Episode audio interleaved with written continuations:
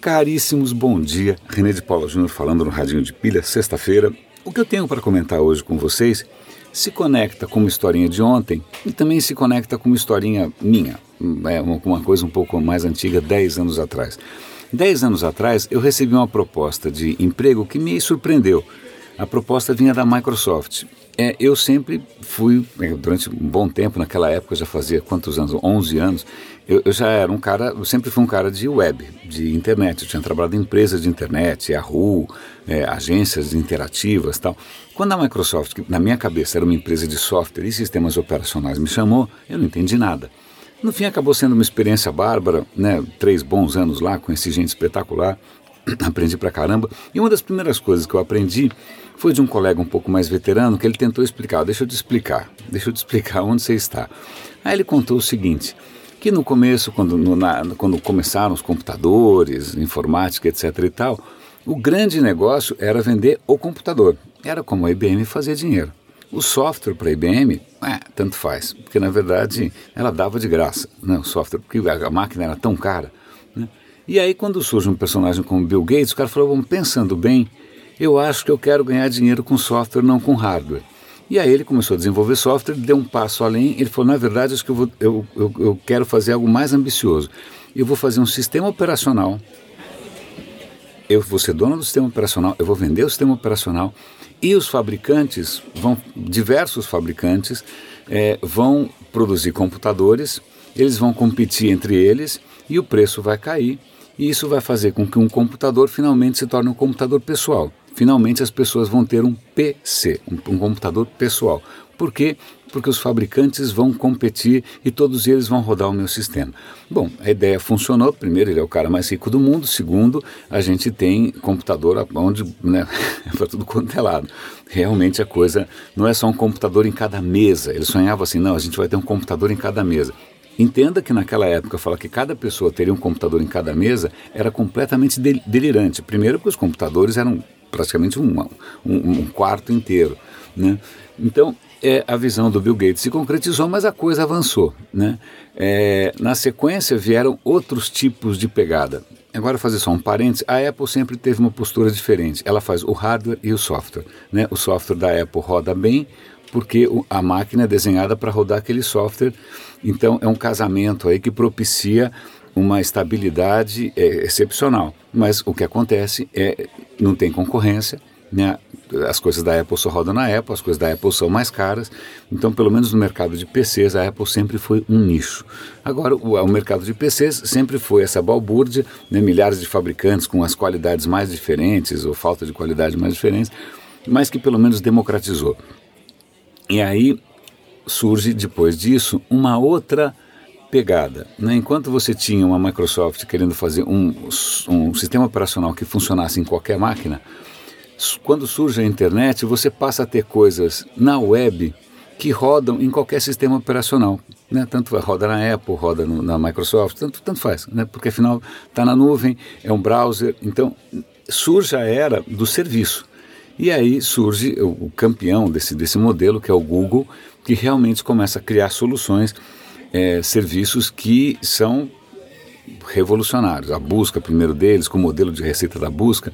Então, hoje, o Google, uma das maiores empresas do mundo também, que não, não é exatamente software, não é hardware, mas é serviços. Ok? Ok. Então, é, isso conecta com a história de ontem, porque eu comentei ontem que a China vai distribuir de graça, na verdade, a Baidu, que é um, é um colosso, um gigante chinês, vai distribuir de graça um sistema operacional para carros autônomos, mais ou menos como o Google distribuiu de graça o Android.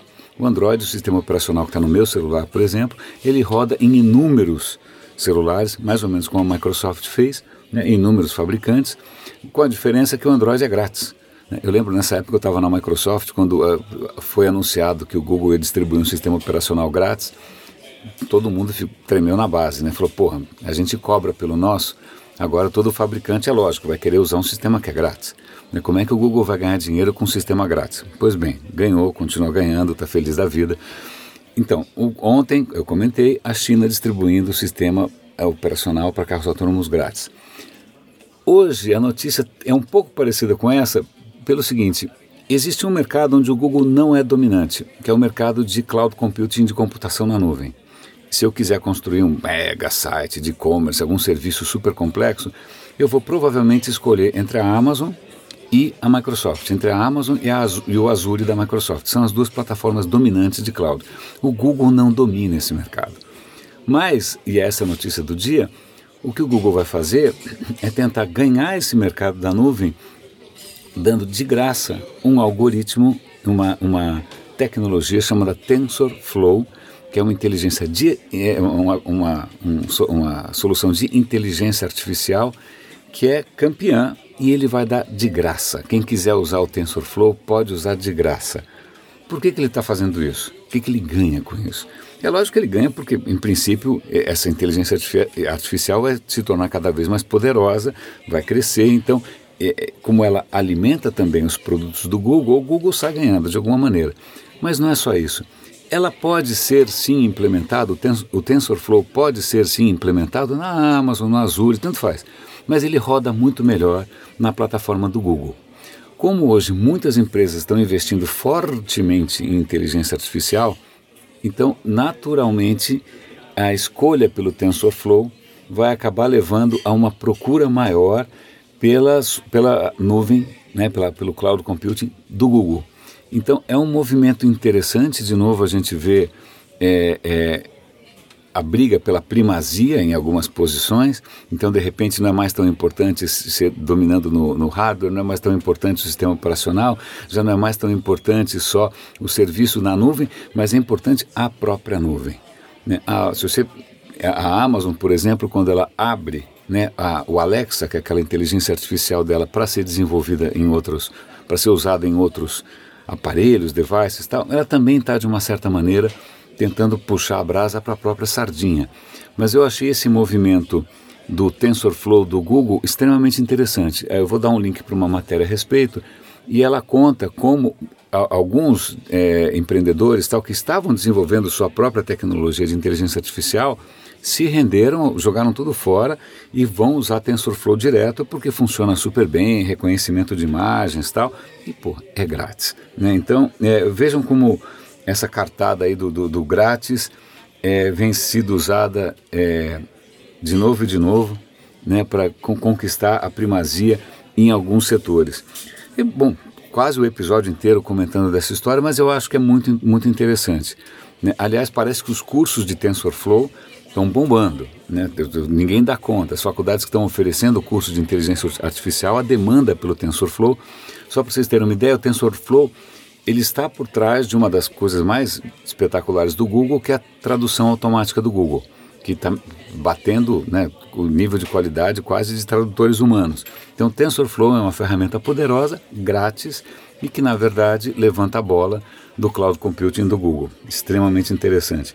Aí só uma historinha curiosa, como eu estou sempre é, falando um pouco aqui de meio ambiente e tal. Ontem ou anteontem saiu uma notícia, eu vou dar link aqui, que Hanoi, na Ásia, vai simplesmente é, é, eliminar vai proibir de uma vez motocicletas. E quando que eles vão fazer isso, eu vou ver aqui. Eu acho que vai ser é, 2030. Isso, 2030, ou seja, daqui a 12 anos, é, Hanoi vai banir motocicletas. E, e veja bem, motocicleta na Ásia é enxame, é aquela coisa insana que tem bilhões de motocicletas. Por que, que eles vão banir motocicleta? Porque motocicleta, por mais que pareça uma coisa inofensiva, prática tal, polui pra caramba. É um motor muito ineficiente. Então, uma boa parte da poluição urbana vem de motocicletas. Então os caras querem banir motocicletas.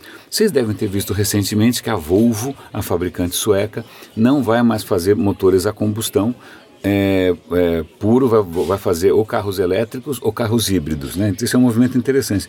Mas tem essa sim é uma notícia que eu achei mais impressionante ainda. Paris, no nosso querido Macron, lá, o nosso jovem presidente da França, quer que metade Olha aqui, ó, Baia 2000. Ah, não, isso daqui é uma outra notícia. Cadê, cadê, cadê de Paris aqui? Uh, onde foi parar Paris? Eu não sei onde foi Paris. Bom, eu vou achar o link já já. Mas a notícia é essa: o, o presidente da França está colocando uma meta de, em algumas décadas, só ter carro elétrico. Banir completamente o, os carros é, a combustão interna, a combustível fóssil. eu tenho essa notícia que eu acabei me confundindo aqui, que eu salvei aqui, é, é parecido que é uma previsão que diz que até 2040 metade dos carros novos será elétrico no mundo inteiro. Então isso é interessante porque a gente fala, fala, fala do poder das startups, do poder disruptivo de não sei quem e tal, mas cara, quando um governo dá uma canetada, aí sim você tem uma disrupção né, brutal. Né? O homem foi para a Lua não porque a NASA era disruptiva, porque o Kennedy falou: olha, a gente vai para a Lua até o final da década.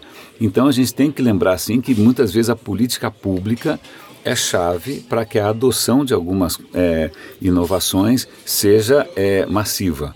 A gente tem que sempre, a gente está sempre com essa história, ah, governo isso, governo aquilo, mas sim, quando o governo dá uma canetada lá, bate um martelo de que até não sei quando a casa caiu, realmente é interessante. Bom, eu fico, eu não sei se vou estar vivo até lá, 2040, 2050, eu vou estar bem velhinho, né? É, mas vai ser legal ver é, um mundo só com, com veículos elétricos. Vai ser muito, muito interessante. Caríssimos, espero que esse foi um, um, um, um radinho de pilha um pouco diferente, porque eu me aprofundei mais em um ou dois temas. Espero que tenha valido a pena. Bom fim de semana para vocês e até segunda-feira.